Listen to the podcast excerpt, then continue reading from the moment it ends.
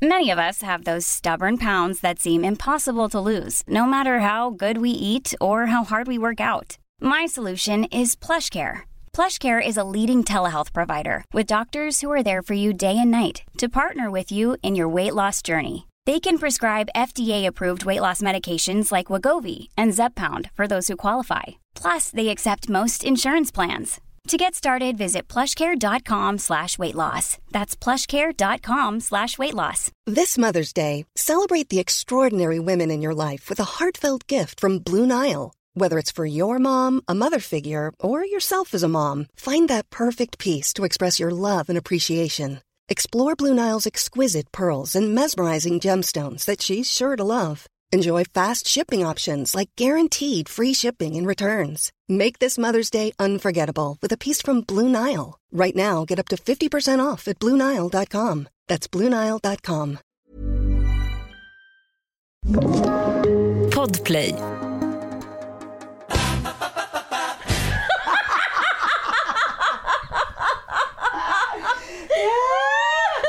Jag bara, okej, men, men kommer det, det kommer vara, jag måste, det kommer vara beständigt. Kanske låter jag galen. Kanske låter jag galen. Kanske låter jag galen.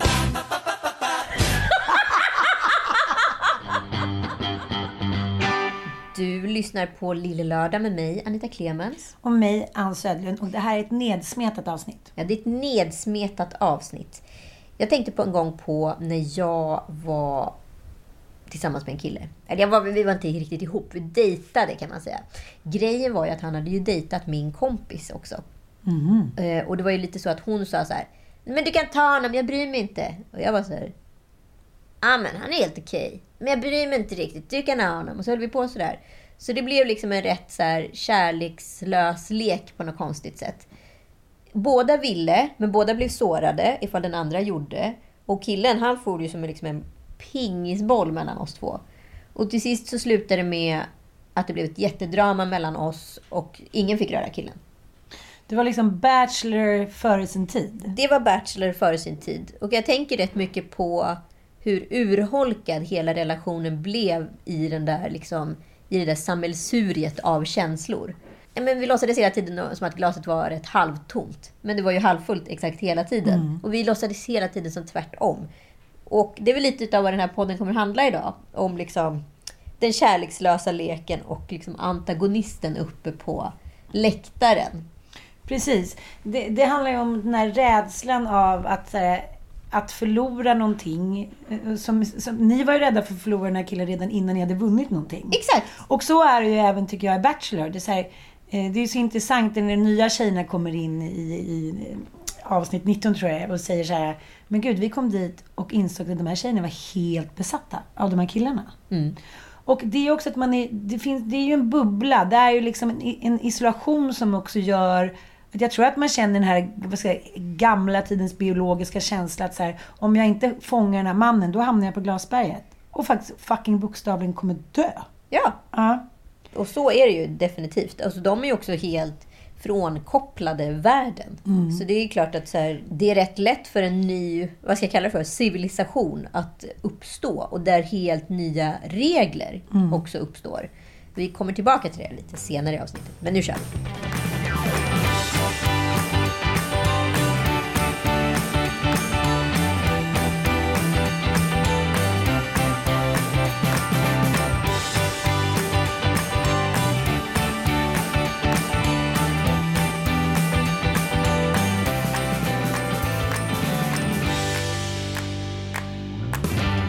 Tänker också på det här med sårbarhet.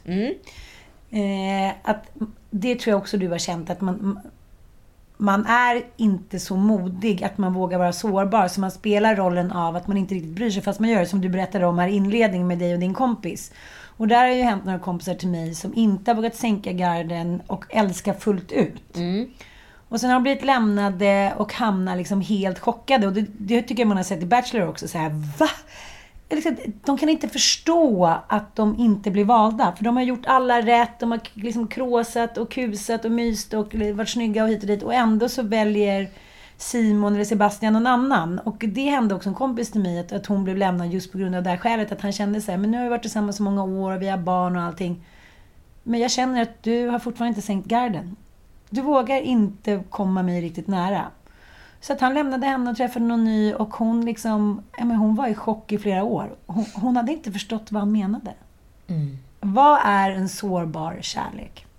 Ja, men jag vet inte, för det är ju, jag är ju, det vet ju du att jag är jätterädd för att vara sårbar.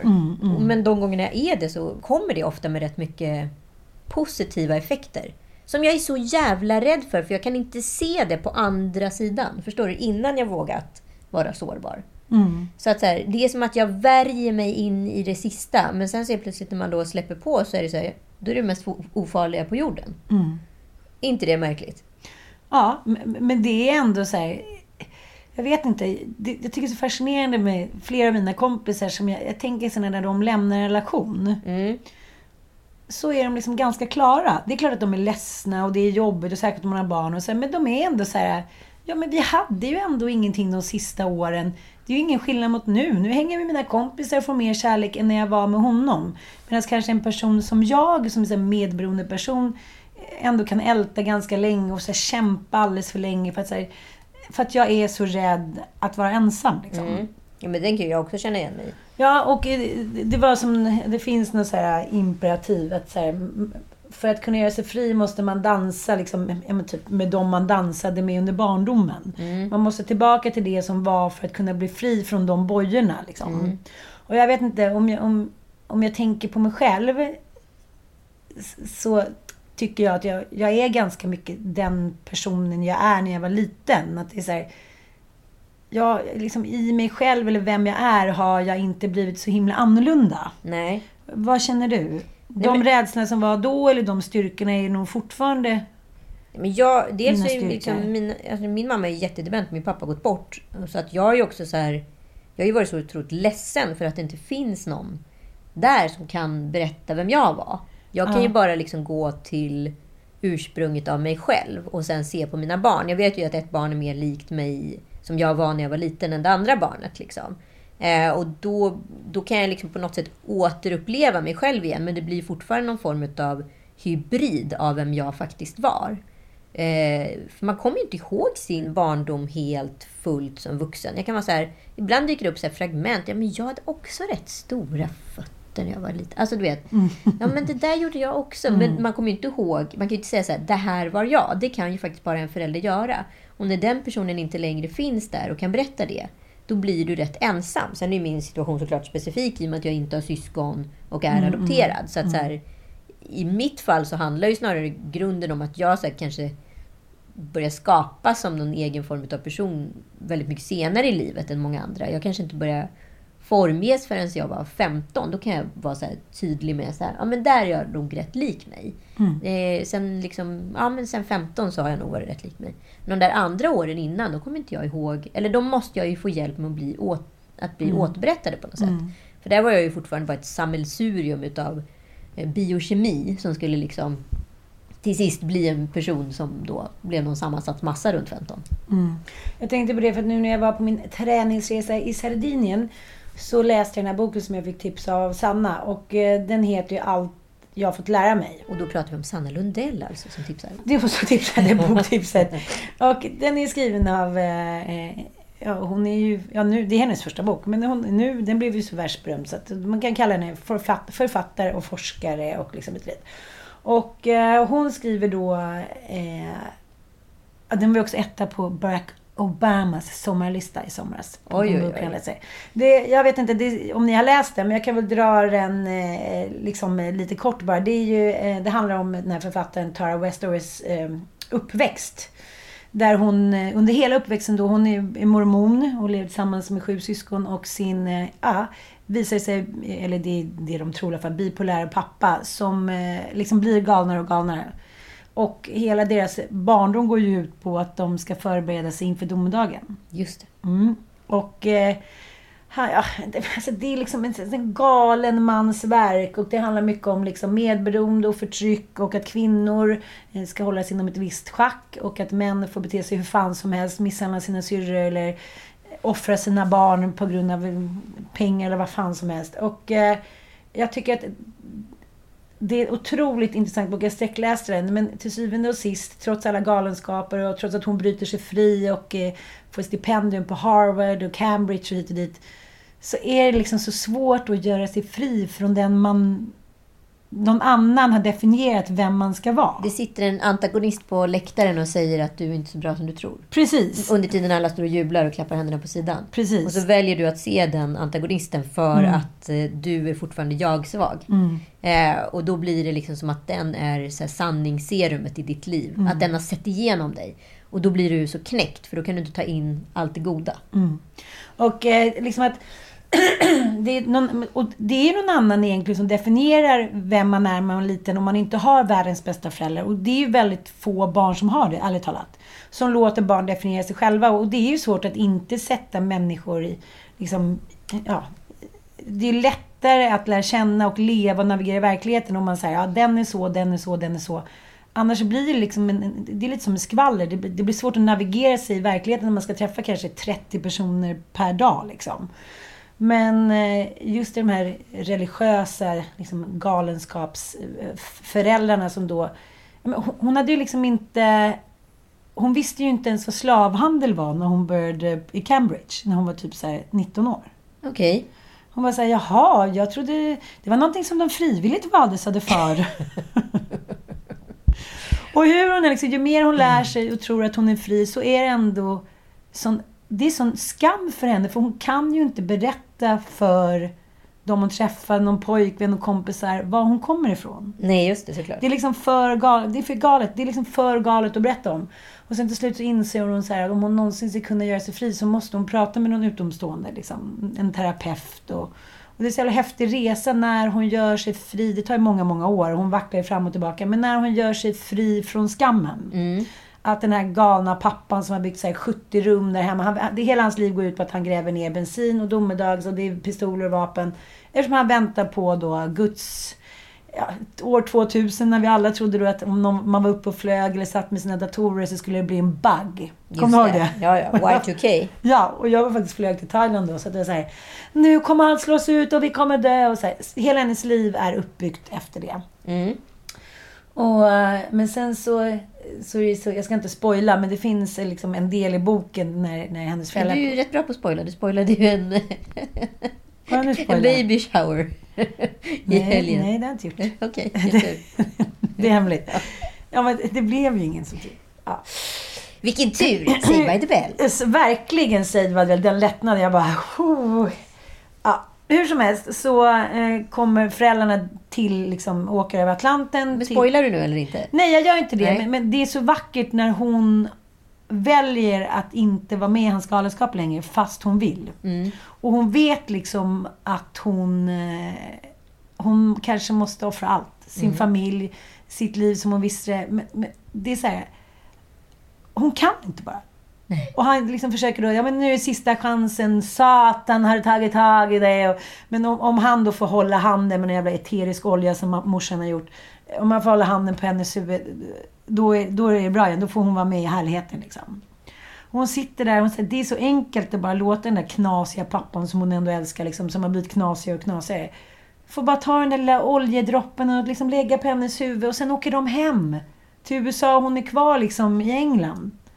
I Cambridge. Men, men hon bara säger det är som att hela kroppen så Och det där har man ju känt några gånger. Liksom, när man inte är kär någon längre ska man ha sex. Man bara säger nej men det är ju som, it's like a fucking rape. Fast det är ju inte den andras fel. Nej. Men att kroppen säger ifrån. Det jungianska är ju att, liksom, att skammen är ju själens sumpmark. Jag, jag, jag tycker det där är så spännande. Jag tycker så här, våran kultur. Jag läste om någon forskare som sa att så här, fan, det är en pandemi i skam i den här världen nu. Ja, men så är det ju. Och om man liksom tänker då på den här baksmällan utav sårbarhet som man då går in i när man, när man liksom måste ta i de här känslorna. Då blir det ju rätt starkt. Jag tänkte på ja, men Erik Selin, ni vet, han kända fastighetsmagnaten som hade en relation med Isabella Löwengrip. Som då var tillsammans med Jenny. Precis, Jenny Selin. Det här var ju den sommaren när kanske ingen förstod att eh, Isabella höll på, eller hade nästan redan förlorat fotfästet. Precis. Hon skulle flytta till New York, hon hade liksom sju assistenter. Ja, men hon tackade farväl till Sverige i sitt sommartal. Vi kan lyssna lite på det här. Så insåg jag där och då att nu var det dags. Jag är klar med Sverige. Jag vill ha hela världen som min arbetsplats och tiden är rätt. Jag ska till USA, för om jag verkligen ska bli världens mäktigaste kvinna så måste jag lyckas där. Kanske låter jag galen som har den här målbilden. Här har ju faktiskt Isabella Löwengrip eh, drabbats av ett så kallat storhetsvansinne. Exakt. Mm. Det verkar ju drabba folk då och då. Jag, såg nämligen på den här dokumentären på SVT om Johan Kamitz. Du vet han kända videoregissören som satt egentligen eh, var creative director för Diesel och gjorde Save Tonight. Okej. Ja men du vet, massa musikvideos och ja, reklamfilmer. Han förlorade också fotfästet under en period. Så det verkar hända väldigt uppvaktade personer. Ja, men, det är ju inte konstigt. För det finns ju bara ja-sägare när man är så där framgångsrik. Ja. Ja, eh, hur som helst, men, men jag kommer ihåg den Och här... likadant i Bo.com-eran. Alltså, ja, ja, ja. Ja, och jag läs, lyssnade på podden faktiskt, kan jag tipsa om, om Bo.com. Liksom, där då eh, journalisten Salka Hallström eh, jobbade som redak- reda- redaktör under en period. Och hon sa också att hon tyckte det var jävligt jobbigt i den här väldigt brittiska affärskulturen där, där allting också går ut på att slicka uppåt och säga, vara mycket väldigt ja-sägare. Och det, det som händer på andra sidan är att de som är högst upp fattar liksom inte att det är åt helvete. För att man skyddar, skyddar toppen istället för att så här, utsätter toppen för så här, hallå det här händer. Mm. Bo.com var ju en... en eh, Det var ju första techboomen. Ja, det var ju alltså tre ungdomskompisar. Jag har för mig att de pluggade i Lund. Ja, det var två eh, Lunda-studenter och sen så var det Patrik eh, Hagelin som numera är VD på i Equity. Eh, som drog igång där. Och Patrik kom från Finance och de andra två var två glada entreprenörer. Ja. Som hade både gjort eh, hit och shit. Hon var, hade ju auran av adel och herrgård. Jag kommer ihåg att de köpte också en herrgård. Jag ser den framför mig. Ja, idag har hon en äppelodling. Ja. Nej, men de, liksom, de kom först och de var perfekta eh, pionjärer inom. De såg rätt ut, de hade rätt bakgrund och de kändes heta och spännande. Liksom. Mm, de var ju trots allt bara 28 år Ja, och ja. får liksom Miljarder över miljarder i liksom riskkapital. Tills proppen går ur bolaget. Och det Och vi ser ju samma sak idag i flera techbolag, att eh, det är exakt samma sak. Folk kastar pengar på folk Mm. utan att det finns täckning eller ens en idé. Mer än nedklottrat på typ en servett. Det som hände med Isabella Löwengrip, att hon hade ju skapat en demonisk bild av sig själv. Mm. Som hon inte längre kunde leva upp till, eller orkade leva upp till, eller ville leva upp till.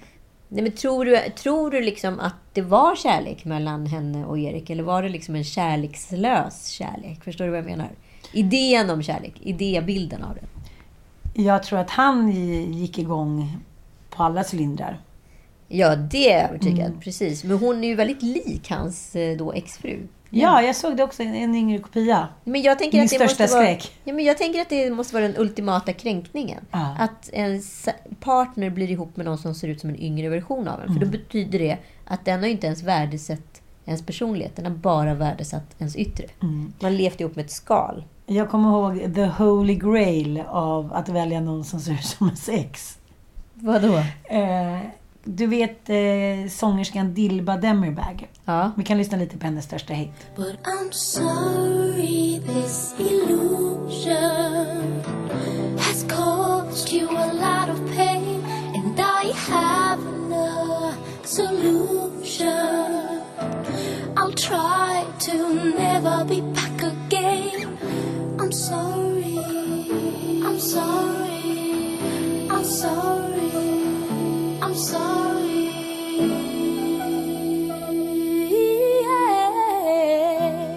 Jag var besatt av den här låten. Jag sjöng den dygnet runt. I duschen, utanför. Det, liksom, jag tyckte jag var... Det var jag som borde ha sjunga den. Okej, synd. Ja, det blev inte det. Nej. Hon var tillsammans med, eller gift med en man som heter Martin Svensson som gjorde några riktigt kitschiga pop-tuggummi-dängor på 90-talet. Och sen skilde de sig och så gick det väl liksom en liten stund och sen så hade han en ny tjej som inte gick att skilja åt. Det var, hur mycket man än tittade på de där bilderna på Dilba och hans nya så var det så här. Och sen så skaffade Dilba en ny och då kunde man inte se någon skillnad på... De har man ju verkligen hittat en smak. Freudian slip tror jag. Alltså, verkligen. Och det kan väl vara bra? Ja, men, ja, men då undrar man ju så här, är det innehållet som räknas eller inte? Nej, jag vet inte. Det, Och det kan man ju också fundera på i Bachelor, för det har ju stormat ordentligt nu sista veckan. Det har varit mång, mycket liksom ställa killarna mot väggen, eller framförallt Sebastian. Jag har bytt kille förresten. va? Ja, Sköka? ja jag vet. Vadå, du kommer bli catfight? Det kommer bli catfight mellan oss. Ja. Jag vill också ha Sebastian. Vi ska återkomma lite till, det var faktiskt Joel som sa att ehm, vilka skulle ni vara där inne och vad skulle ni göra för att liksom sno åt er killarna? För att så här, man, det, det, nu går det inte längre att vara en snygg tjej i mängden i Bachelor. Nu Nej, måste men man nu, ju ha nu, någon nu extra är det personlighet som räknas. Precis. Nu måste vi prata innehåll. plus ett Lucia-utseende. Ja, utseendet finns ju där och det kommer ju fortsätta finnas där. Men man hade ju inte varit med i tävlingen, eller vad man ska kalla det för. Och det är ju en tävling. Ja, Det går inte det är- att frångå. Nej men vadå, det är den som är liksom, den som är bäst Den som spelar och starkast vinner. Ja, så är det ju. Ja, Survival of the fittest. Nej men det är så här, det är en tävling och eh, därför kan jag bli lite så här. okej om man eh, är på någon, inte vet jag, någon semesterresa och verkligen åker dit med sina väninnor, då är det jävligt konstigt om man ska sno den tänk dig killen. själv vara på en semesterresa med dina väninnor och alla vara kära i samma kille. Det är klart att det ska bli konflikter. Ja, det är ju bara som att be om det. Ja. Mm. Men eh, du, ja, vi har ju valt då samma partner plötsligt. Jag har ju Precis. gått då från Simon till Sebastian för jag tycker att Sebastian har ett större emotionellt kapital. För helt plötsligt har Absolut. insidan börjat räknas för mig med. Uppenbarligen tycker jag att Simon hade det mest liksom, liksom attraktiva utseendemässigt utav de två. Men nu när det börjar komma till insidan så tänk, tycker jag att eh, Simon rasslar tom som en tunna. Det är mycket som skakas där inne. Fast inget, inget, inget av värde. Men Sebastian är ändå, tycker jag, en tänkande, mysig, empatisk och lite så här... menar, Det är som att han har ett litet S i rockärmen hela tiden. När Ja, man men- tror att det är tomt så fylls det på. Ja, och han är fylld av kärlek. Man känner att han har så mycket kärlek att ge. Jag vet, han har nästan för mycket kärlek. Ja, och det höll ju på faktiskt att bränna ut honom. För han höll ju på faktiskt att hoppa av. Så Malin fick ju gå dit och ha ett seriöst snack med honom. Eh, och tvinga honom till att bli lite tuffare i sina beslut. Det verkar funkat ett tag. Men sen har det gått sådär. Precis, men han har ju gift sig. Han har ju fejkgift sig nu. Alltså det där, det, det där tycker jag är kittlande. Att så här, få sätta på sig en bröllopsklänning och låtsas gifta sig. Alltså det är typ det finaste man kan ge någon 2021. Gud ja. När ingenting annat eh, betyder någonting. Och jag blev också så fascinerad av när Elvira, då, 23 år, säger att så här, hon tror på livslång kärlek och det perfekta bröllopet. Och man så här, du lever i La La Land, lilla gumman. Hon har liksom inte förstått någonting om livet, men det är ju jättefint på ett sätt. Men jag tänker på det, min, eh, min kompis... Man måste väl göra det om man ska ställa upp i sånt här program? Ja, men det måste man. Men, men samtidigt så tror jag att det där, vi pratade ju om det innan, alltså det, kom, det håller på att luckras upp och förändras lite. Vi pratade om så här, man kanske inte ska prata i termer om så här, kvinna och man och kön hit och dit. Och den yngre generationen, de vill vara gender free. Ja, men då är, de, då är det en maskulin och feminin komponent. Precis. Oavsett vad man nu lablar det på för eh, liksom, HBTQ etc. Liksom. Men eh, eh, vi som lever liksom i 40 plus-världen, jag tror inte vi fattar hur fort det har gått. Eh, en kompis dotter till mig, hon går ju på universitetet nu. Och eh, hon är liksom minoritet för hon har en kille. De är såhär, va har du en kille? Så här, Nej, vi är genderfree. Typ. Vi, vi, vi är med kille eller tjejer. Så här, det spelar ingen liksom, roll för oss. Där är hon minoritet för att hon har en kille. Så roligt. Ja, men tillbaka till det vi skulle prata om rörande dig och mig. Eh, hur hade vi utmanat killarna nu när det börjar handla om liksom insidan och inte utsidan? För utsidan är vi redan körda, det vet vi. Vi hade helt glömt bort det. Både du och jag blir lika chockade. Vadå, vill inte, vill inte en 26-årig kille ha en 50-årig tantalora som har fått fem barn? Nej, det det var helt jättekonstigt. Helt. Självbild, sårbar, nej, modig. Nej, men, Galen, ja. Ja, men jag tänker så här att det är svårt eftersom det är en tävling och man vet att så här, det handlar så jävla mycket om kemi så måste man ju sticka ut. Ja, men precis. Men ska man då... För jag tänker att en strategi det är att bara försöka läsa av killen och egentligen försöka träffa hans punkter i det här. Eller handlar det om att så här, skapa ett ömsesidigt likande, det vill säga att vi känner samma saker om samma saker. Vad kommer sticka ut mest? För det är ju ändå ett extremt kurtiserande. Vet du vad vi borde ha gjort Nej, när vi är med? nej. Vi borde göra en... eh, Det finns ju en väldigt eh, känd skådespelare och manusförfattare i Sverige som blev väldigt, väldigt kär i en kille och tänkte så här... Fuck, he's over my League. Så henne, hon och hennes syrra, de kartlade honom. Nej. Alltså, totalt. De är väldigt smarta båda två, så det var inget så här halvdant jobb. Utan det var så här, okej vad gillar han för musik? Vad har han haft för tjejer innan? Vad gillar han för mat? Bla, bla. Och sen skrev de till sitt verk. Och visste då allt om hans svaga punkter. Man säger vad han gillar för typ, vad han gillar för mat, vad han gillar för artister, bla, bla, bla. Det kanske vi hade gjort. Vi Det kanske hade gjort, vi en, gjort. en jäkla research. Ja, men jag hade gjort, jag har gjort en research. Fast grejen är så här. Jag dejtade en fotbollskille och så skulle jag då låtsas kunna allt om fotboll. För det trodde jag. Det var han ville, vad han ville ha. det är väl han Glenn Hussein? Var mycket yngre än så. Nej, men då tänkte jag så här. Han vill ju åtminstone att man ska ha koll på läget. Ja, jag, jag, men jag var rätt ung och övertolkade s- scenariot och tänkte på samma sak. Jag ska, jag ska måla upp en slug plan. Jag vet vad nu. Det här är också lite pre-sociala medier.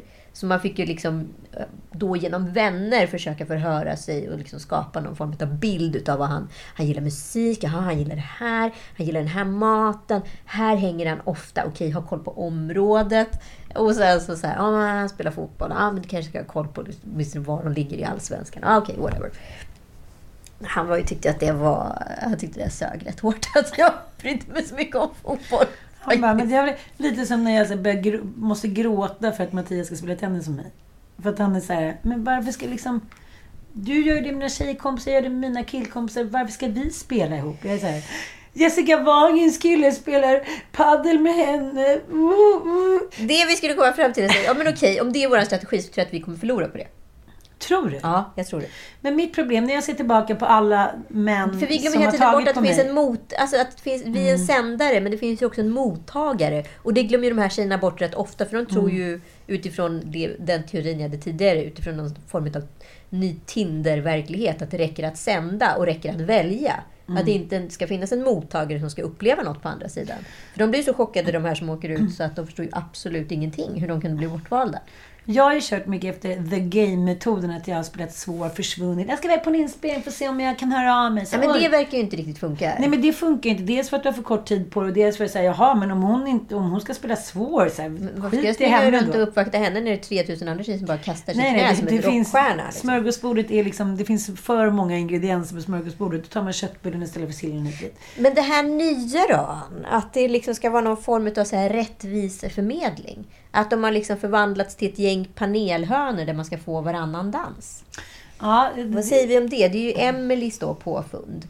ja, jag vet. Men, men tyvärr, Emily, det, liksom, det kommer inte funka. Det här är fel tillfälle. Det är så här, om du ändå är med där, och då får du vara med på liksom de givna spelreglerna i krig och kärlek. Och det är så här, slåss till sista droppen. Hon är rätt stark och hon har ju liksom Mm. rätt mycket makt över många tjejer i den här gruppen. Så att det är Mm. många som då har helt plötsligt så här, tänkt så här, ja men det här är nog smart. Men egentligen är det ju Emily som är smart och outsmartar dem. Eller? Ja, jag vet inte, men jag har kommit på en ny taktik. Mhm. Att jag skulle vara lite mer såhär the girl next door. När alla kommer med så här klänningar och uppsminkade med rosa läppglans så skulle jag så här köra jeans och en vit skjorta Ja, och lite cash. Ja, Mm. Det är kör en smart. Jennifer Aniston. Det är smart. Tack, tack, Men tack. jag tänker ändå att det blir liksom en rätt så här kärlekslös lek det här. För helt plötsligt är de i det där gränslandet som jag var med den här rättviseförmedlingen med mig och min tjejkompis som skulle Mm. då Nej jag bryr mig inte, nej men jag bryr mig inte, nej men jag bryr mig inte, nej men... Och så blir det ingenting. Mm. För, så här, vad, för du är ju så jävla rädd för att vara sårbar. Och du hade ju någon teori här om eh, Brené Browns eh, gamla eh, TED-talk. Precis. Eh, Brené Browns gamla TED-talk eh, handlar ju om att hon pratar, vad är de? Är de 20 minuter de där TED Ja. 15-20 minuter. Eh, hon är en amerikansk forskare som hade forskat, då hade hon kanske forskat 7-8 år om, eh, om liksom vikten av att vå- våga vara sårbar. Eftersom det handlar då om att släppa skammen.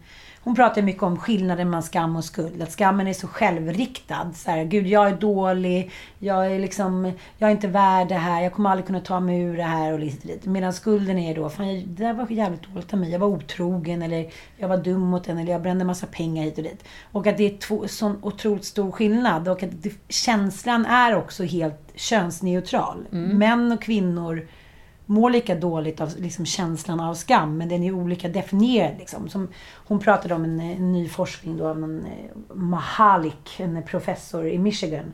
Och han, eh, ja, men, när han frågade kvinnor och män om deras olika liksom, inställning till hur en kvinna och man ska vara. Så är det ju fortfarande att en man ska vara maskulin, inte våga sig sårbar. Eh, ja, men så här, klara av om någon så här, slår på en, ska man slå tillbaka. Ja, men alla de här gamla manliga klassiska som idag då framstår som omoderna attribut. Mm. Medan tjejer ska då vara ja, men, snygga, smala, bra mammor och liksom hela tiden klara sig utan att be om hjälp. Just det. Och eh, det där går ju liksom inte i, i längden för att man, man går under och blir förstörd. Och det tycker jag också är så jävla tydligt i den här boken då.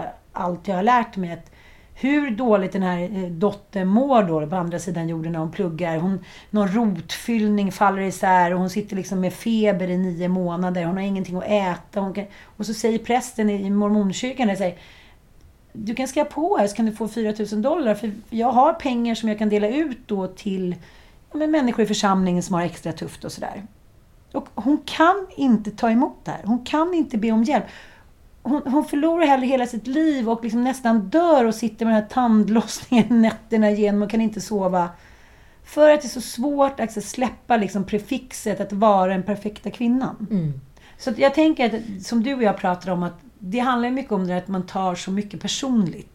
Ja men precis. Jag tänker också att så här, jag tror att jag är mycket enklare, lättare för att vara sårbar idag. Eh, och det tror jag faktiskt på riktigt att jag har. Mm. Men det är fortfarande ett extremt motstånd i mig. Det är, jag är fortfarande ett barn på skolgården som har ryckt en annan unge i håret och måste säga förlåt. Mm. Eller jag har under hela mitt liv haft extremt mycket svårt att be om hjälp. För att mm. jag ska vara så stark och det ska gå så bra och allt det där.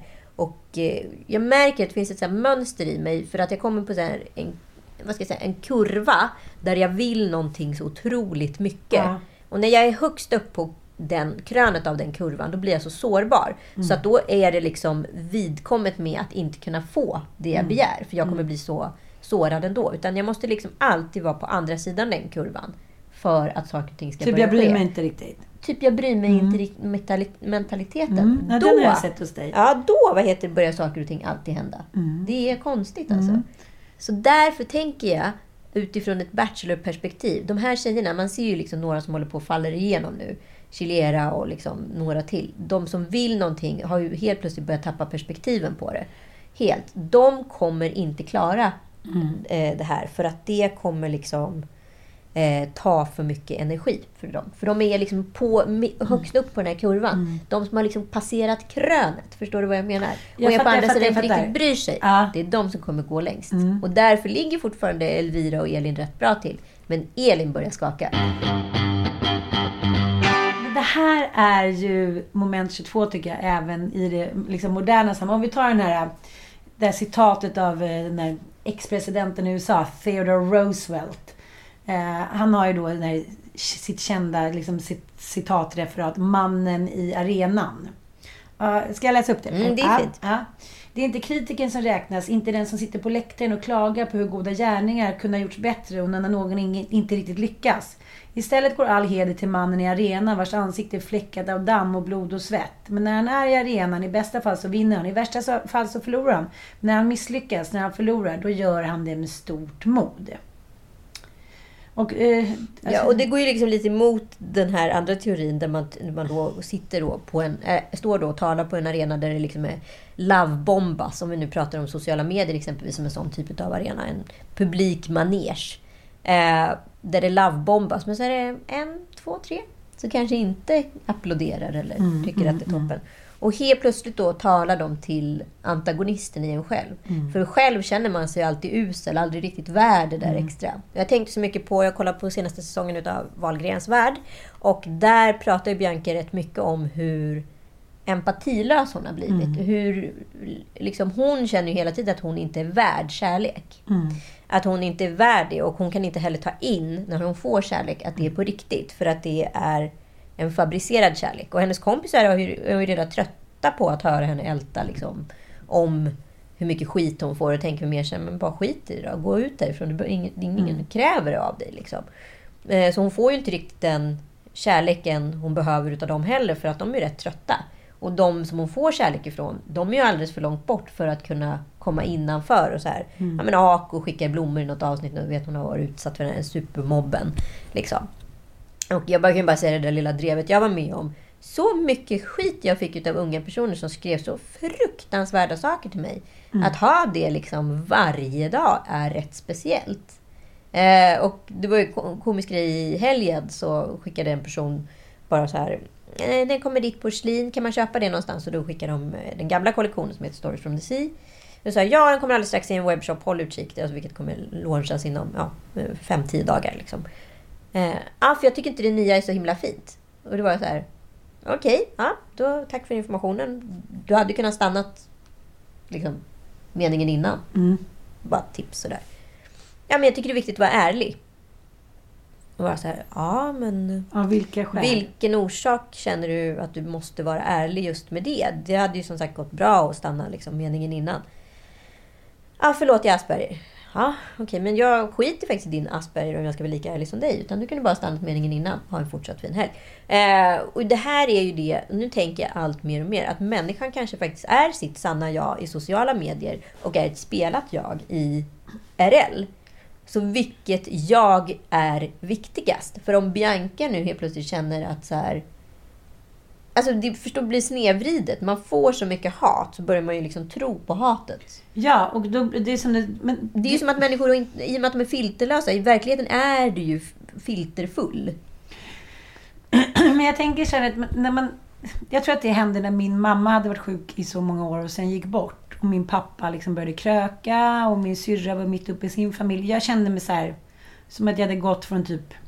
Det hade jag inte, men i min värld hade jag gått från så här, lilla huset på prärien och barnen i Bullerbyn till så här, barnen på Frostofjället och typ misären i London Street. Och, nej men liksom, ja men du vet, Fin film ändå.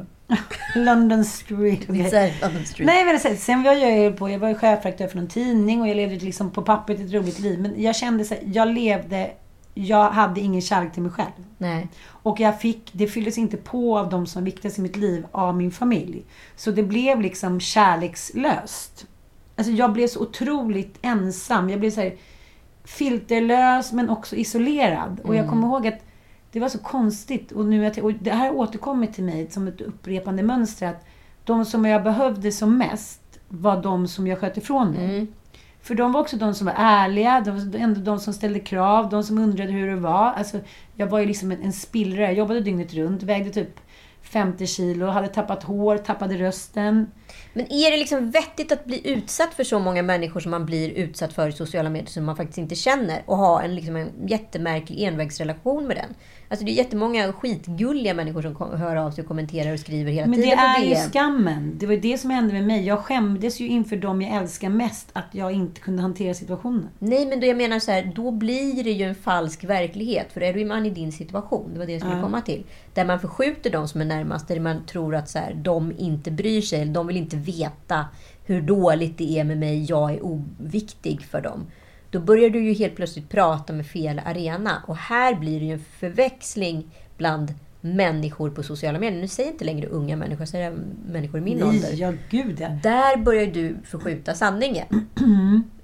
liksom, vi har ju själva suttit i den situationen när vi skojade hade roligt på Ellery liksom, beach. Och sen så var det några följare som skrev till dig och helt plötsligt kröp det innanför huden och så blev det verkligt. Ja, det kan ju hända vem som helst. För helt plötsligt är det någonting som eh, kommer åt en och som är liksom en, ja, som en svaghet hos en själv som man kanske har skojat bort men så inser man att det kanske ligger djupare än vad man tror. Liksom. Men jag tänker på Bachelor-tjejerna. Så, alltså, det här blir också moment 22. För att så här kan det vara. Om jag till exempel, du och jag, är jättebra kompisar. Vi blir båda kära i samma kille. Jag gör allt för att få honom. Då när jag har fått honom, då är ju den kärleken smutsig. Jag tycker inte den är något fin. Det, finns ju en Emily Sola, Sola eh, roman som handlar om att ett älskande par blir så jävla kära i varandra. Så att liksom de finner ingen annan utväg än att mörda hennes man. Och så ligger de i den där sängen och nu ska de ju knulla passionerat och liket är nedgrävt och de är inte misstänksamma. Och, och sen kommer det där uttrycket kommer det från liket i sängen. Att det känns som att hennes man ligger mellan dem hela tiden. Och jag tänker att det tror jag skulle vara svårt för både dig och mig på Bachelor. Att även om vi skulle kriga och vara listiga och liksom men inte, det som, som vi säger nu ändå att vi tycker att tjejerna ska göra så här. Är det tävling så är det tävling. Så skulle ju segern sötma vara bitter liksom. Ja, men jag tänker att så många konflikter stå, liksom, sker idag på grund av eh, dels den här konstiga tävlingen som hela tiden pågår, men också, också att man helt plötsligt validerar sin sanning olika. För helt plötsligt är ju då den här så kallade ärligheten som finns på sociala medier, eh, den är ju brutal. Men den är också väldigt mycket ärligare kan du i ett, vad ska man säga, i ett jag-svagt tillfälle uppleva än vad dina faktiska kompisar tycker och säger till dig. För att du helt plötsligt kanske vill höra någonting eh, som passar dig i ett tillstånd som du mår just nu. Eh, så att, Men sen, ja jag fattar. Förstår sen, du vad jag menar? För när man håller på och förskjuter sådär som du gjorde under din... Gjorde jag också under skilsmässan. Liksom. Man, man, vill inte, man tycker inte man är vattenvärd. Man vill inte ta tid, man vill inte ta plats. Alltså, Allt det där. Då helt plötsligt Man är en kackerlacka. Ja, då är det liksom en massa som vill lys, lyssna på dig där ute och tycker att du är spännande. Och jag ser så många gånger, jag har ju själv varit där, och jag ser det hela tiden runt omkring mig, människor som har förlorat fotfästet i sociala medier och mer pratar med massan än att lyssna på dem runt omkring. Personligen börjar jag ju känna just nu, sen kan ju det här förändras, att jag är rätt trött på sociala medier. Att jag är rätt trött på att kommunicera. Jag är inte speciellt kul där längre. Jag, är, liksom, jag ett humorkapital. Och vart ska jag lägga det? Ska jag lägga det på sociala medier eller ska jag lägga det någon annanstans? Mm. Var ska man lägga sitt så här, livskapital? Ja, var lägger man liksom? livskapitalet och vad väljer man att göra? Och jag ser ju människor som är i det och liksom håller på och postar och liksom gör grejer hela tiden. Det är klart att de får mycket, mycket innehåll och mycket vad heter det, feedback på det. Jag känner just nu att jag orkar inte riktigt. Nej. Men sen så Men är, att våga vara tråkig är ju också en styrka. Mm. Men det är ju jävligt läskigt just nu. Men, men det, är, det är modigt och det handlar ju om att så här, nej jag orkar inte mer. Och det är också väldigt svårt för mig att säga så här, "Nej, jag, jag märker det att, att jag tänker att jag ska vara en person i människors ögon och sen när jag inte orkar vara det så märker jag också att människor blir besvikna. Mm. Och det är ju priset man får betala. Ja, men Det finns ju priset alltid- får man få betala. Det är, jag är trött på det där uttrycket. Gud, det är som att man så här, står i liksom någon jävla gratistjänst, förlåt, namn och liksom ska Mm. leverera och bjuda på content och underhållning hela tiden som att det är det mest naturliga i världen. Är det det? Är det det? Det är ju jättemärkligt. Men, apropå det har vi fått en lyssnarfråga till dig, Ann. Till mig? Ja. Oj, En, en kvinna som jag vet är väldigt nyfiken på att veta. Varför sätter du inte upp håret när du tränar? Är det hon? Nej, Vadå, har hon hört av sig till dig med? Ja, ja. Nej, men jag, nu är, så, det är samma sak här. Hon har hört av sig till mig fyra gånger. Hon har hört av sig till mig ett par också. Ja, okej. Och, och det, nej, fast från början var det så här, du skulle vara så fint uppsatt hår, varför har du inte det? Då när jag skulle på en fest. Så sa jag så, nej, jag trivs inte så bra uppsatt hår. Men eh, jag behöver inga stylingtips. Sen har den här besattheten ökat då. mm, men jag sa att jag har inte behov av stylingtips, det har inte hjälpt hittills. men nu är hon så frustrerad. Ja, nu är hon ju inte ens trevlig längre. Nej, för nu när jag har liksom eh, ja, men, sprungit eller hasat runt Lidingöloppet och cyklat. Men faktiskt, när jag cyklade Vätternrundan hade jag väl en sidofläta. Ja. Nej, hon säger, okej nu ska du springa Vätternrundan, nu har du ändå utsläppt hår. Jag bara, men nu, har jag en, nu orkar jag inte ens svara. Varför sätter du aldrig på varför, varför sätter du som ett barn, du vet. Mamma kolla här, mamma kolla här, mamma kolla här. Så har hon blivit. Jag, Hon är besatt. Vi vi kan väl låta eh, lyssnarna spekulera i varför Ann har håret utsläppt. Jag vet ju orsaken. Mm. Mm. Det, det är dubbelorsak. det kan man verkligen säga. Spekularo. Ja. Spekulärer. Oj, oj, oj. Här rasslar det på. Tiden den bara rusar när vi har så himla roligt. Men det är inte klara riktigt än. Det behöver ni inte vara Du oroliga vet, för. du vet är man alltid som 90-talet. Eh, man är, eh, tiden går fort när man har roligt och även nu. Det, typ så det var inte så roligt. Det var inte så roligt. Sen 90-talsskämt. Ja, Mm. ja. Nu ska vi tipsa om den svenska serien Deg. Mm, just det, som Levan Akin har varit med och skrivit manus på. Jag var ju med i hans första debutfilm, Katinkas kalas. Ja, det var det faktiskt. Vi ska lyssna, faktiskt. lite, lyssna lite på det här nu.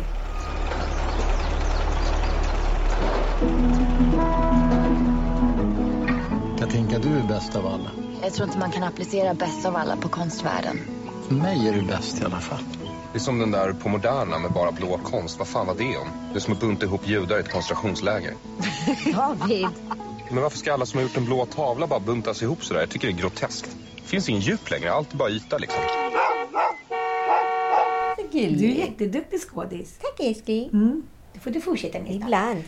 Ja, hur som helst så handlar den här eh, serien om Malou Sanders. Eller Malou Sanders. Det är Helena Sandberg. Hon är en Lidingö, Lidingö-kvinna med hög svansföring. Eh, som vi pratar om. Både bland sina vänner är hon liksom lite middle of the center och även på sociala medier. Precis, och det hon inte har berättat då för sina väninnor och publik det är att Kronofogden är ute efter henne. Det är ju utmätningsparty som ska pågå alldeles strax.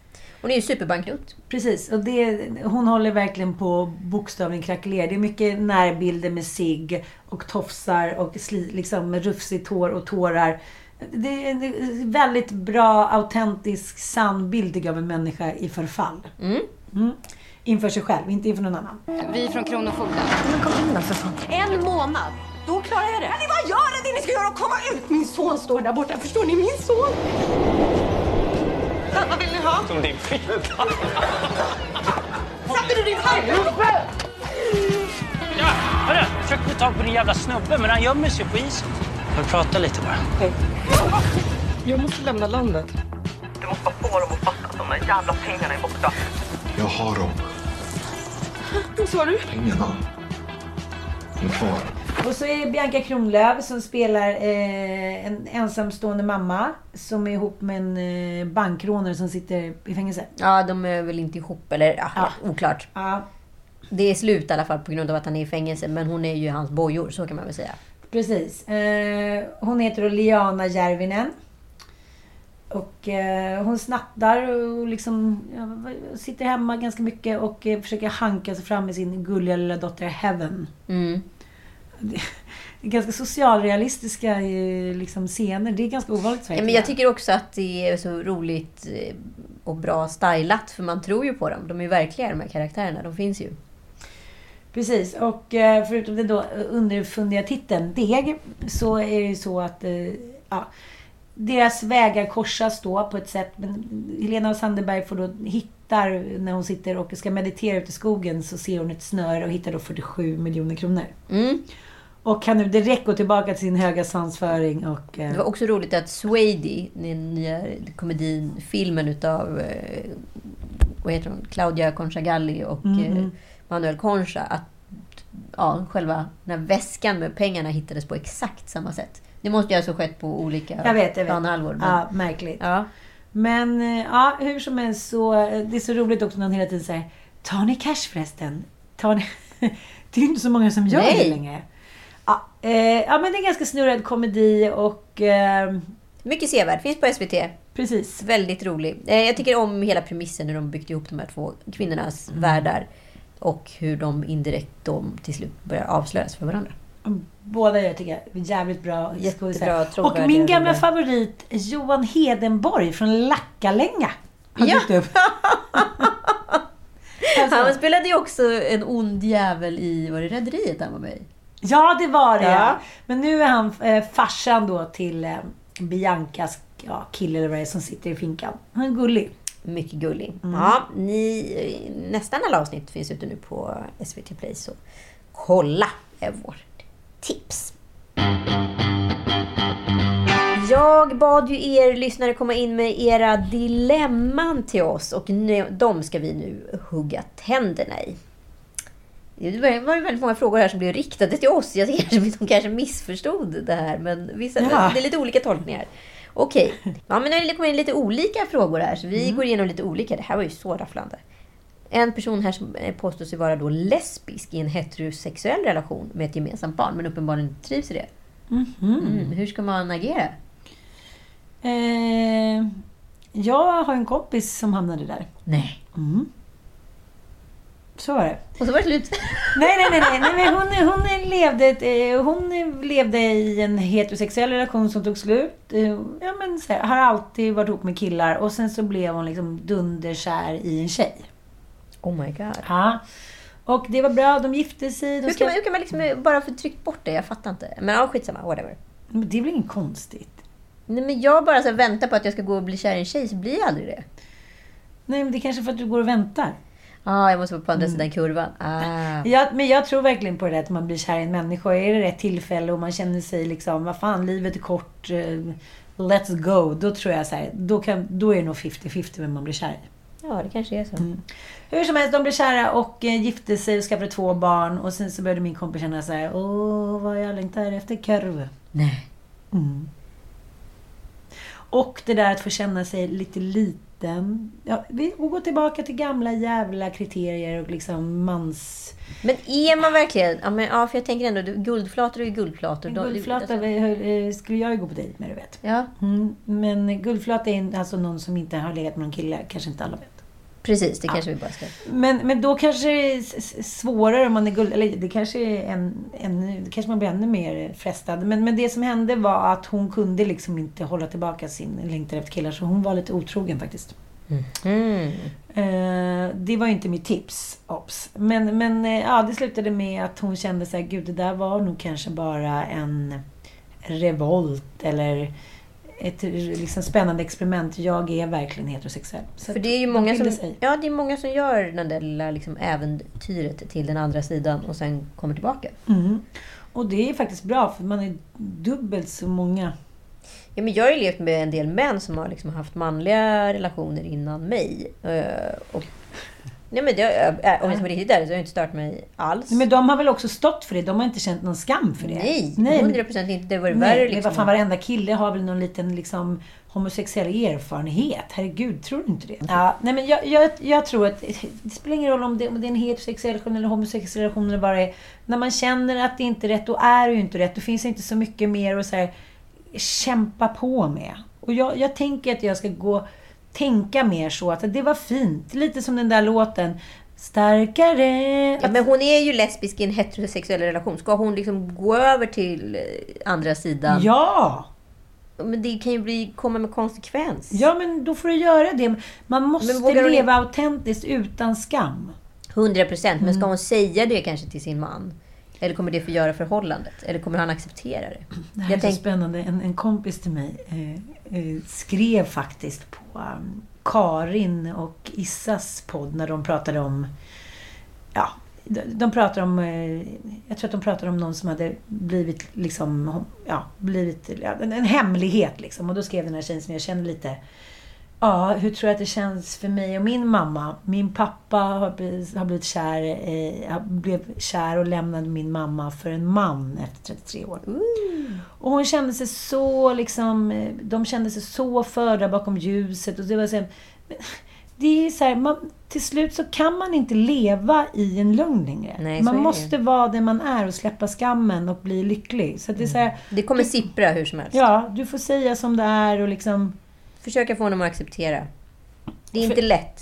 Nej, för jag tänker, du kan ju kolla på Brokeback Mountain. När Michelle... eh, Det kanske inte är den bästa referensen. Det kanske, Nej, men jag, kanske man blir jag, livrädd. jag tänker på den kanske en gång i månaden. När Michelle Williams då ska ha sex, som ändå var hennes dåvarande man också, vilket är Heath Ledger. Ledger.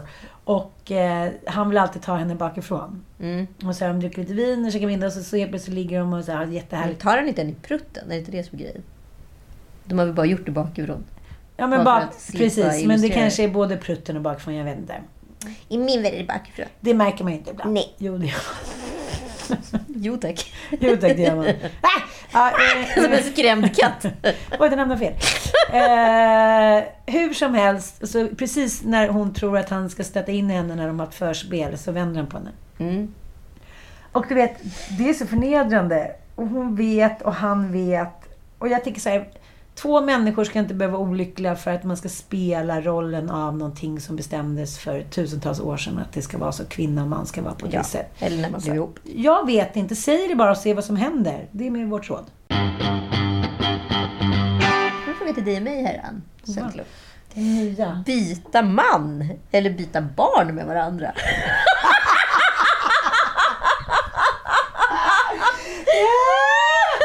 Jag bara, okej, men, men kommer det, det kommer vara, jag måste, det kommer vara beständigt. Va? Men, Nej, vilken hemsk. alltså byta man eller byta barn? Nej, vilken dålig fråga. Jätterolig fråga. Det är Jag vill inte ha dina snorisar. Nej, jag vill inte dina. Gud vad Och jag vill inte ha Mattias. dottern. Jag vill inte ha Noel. Okej, men vi måste ändå svara. Fy Och men då är det så här, då är det statiskt. Alltså då är det så här, då byter vi. Så måste Ja, men det då tar jag. Mattias. Ja, då tar jag Joel. Fy fan, Alla jag kan ju för fan inte byta ungar. Aldrig. Nej. Jag älskar ju Frasse i och för sig. Ja, jo men älskling, du måste ändå leva med honom resten av livet. Jag var ju inte se- onda häxan så många år. Och sen älskar han det. Ja, Ja. det är så trist alltså. Men det är det jag att det är roligt när jag så här, håller studenten för Penny.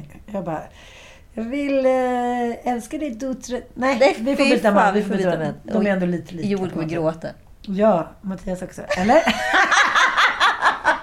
Joel, eh, du är lite jobbig grej, men jag har bytt bort dig mot Mattias. Du ska från och med nu bli ihop med Ann. Nej.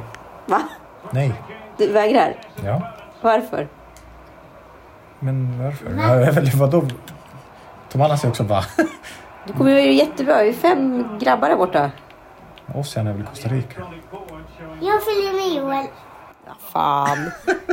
Jag måste, jag måste Okej, gå den här vänta, jag måste, jag måste gå och eh, kissa, bajsa och duscha efter den här frågan. Så att vi får ta en liten jingel. Nu är vi tillbaka och hämtat oss från chocken utav otroligt rolig fråga. Mm, nu har vi fått en annan fråga här. Din bästa kompis bjuder in till 40-årsfest. Ett tag senare kommer syskonens inbjudan till deras fest. Båda är liksom hög svansföring. Vad, och den, den ena 40 40-årsfesten som jag förstod det är riktigt glammig och det ger även syskonens tillställning. Så det är liksom välja mellan bra och bra. Men blod är alltid tjockare än vatten. Du vet, min syrra skulle aldrig mer prata med mig om jag valde bort den för en kompis. Nej, det går ju Nej. nästan inte. Så det var inte så svårt. Tack för det. Ja, varsågod. Oh. Drömjobb, drömstad, drömlön i annat land. Eller den stora kärleken i nuvarande stad slash land. Med facit i hand eh, väljer Stick jag alternativet. utomlands. Stick Mm. utomlands. För jag hade ju det här alternativet. Eh, flytta utomlands, plugga med mina bästa kompisar, ha roligt, men stannade hemma och skaffade barn. Mm. Och det hade jag ju aldrig gjort idag. Så är det. Du då? Så är det. Nej, alltså jag hade ju... Jag fattar inte. Jag hade också så här möjligheten att sticka till New York och plugga manus för liksom 15 år sedan. Och valde istället att ta ett jävla rövjobb och stanna kvar med en snubbe som var otrogen. Mm. Det var ju Kanoners. skitbra val faktiskt. Och eh, lyssna på det här noga, det vi säger. vi kan pra- vi är din killar framtid. finns, killar finns alltid. Mm. Och det är liksom... Det är inte jättestor skillnad på dem i slutändan. Jag är ledsen. Nej. Endast leva med mannen ni har i fem år till. Eller inte träffa honom på fem år. Och sen bli ihop. Alternativ två, då ska han dö? Ni ska, fem år, det går ju på en dag. Hela livet går ju på en dag. Nej, jag får inte se honom på fem år. Det kan bli skönt. Jag kan fan välja alternativet. Eh, ja, nej men det var väl det den här veckan helt Mm. enkelt.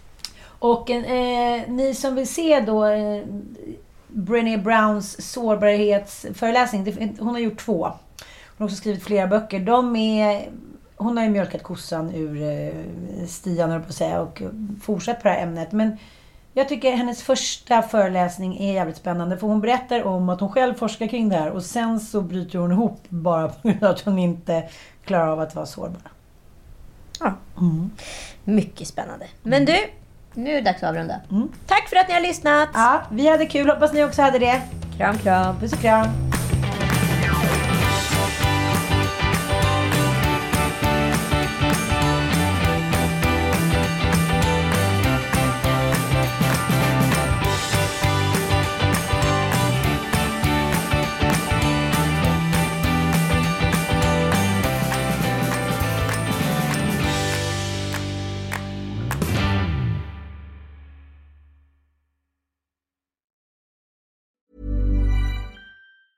Hey, it's Danny Pellegrino from Everything Iconic. Ready to upgrade your style game without blowing your budget? Check out Quince. They've got all the good stuff shirts and polos, activewear, and fine leather goods, all at 50 to 80% less than other high end brands. And the best part? They're all about safe, ethical, and responsible manufacturing. Get that luxury vibe without the luxury price tag. Hit up quince.com slash upgrade for free shipping and 365 day returns on your next order. That's quince.com slash upgrade. Mom deserves the best, and there's no better place to shop for Mother's Day than Whole Foods Market. They're your destination for unbeatable savings, from premium gifts to show-stopping flowers and irresistible desserts. Start by saving 33% with Prime on all body care and candles. Then get a 15-stem bunch of tulips for just $9.99 each with Prime. Round out Mom's menu with festive rosé, irresistible berry chantilly cake, and more special treats. Come celebrate Mother's Day at Whole Foods Market.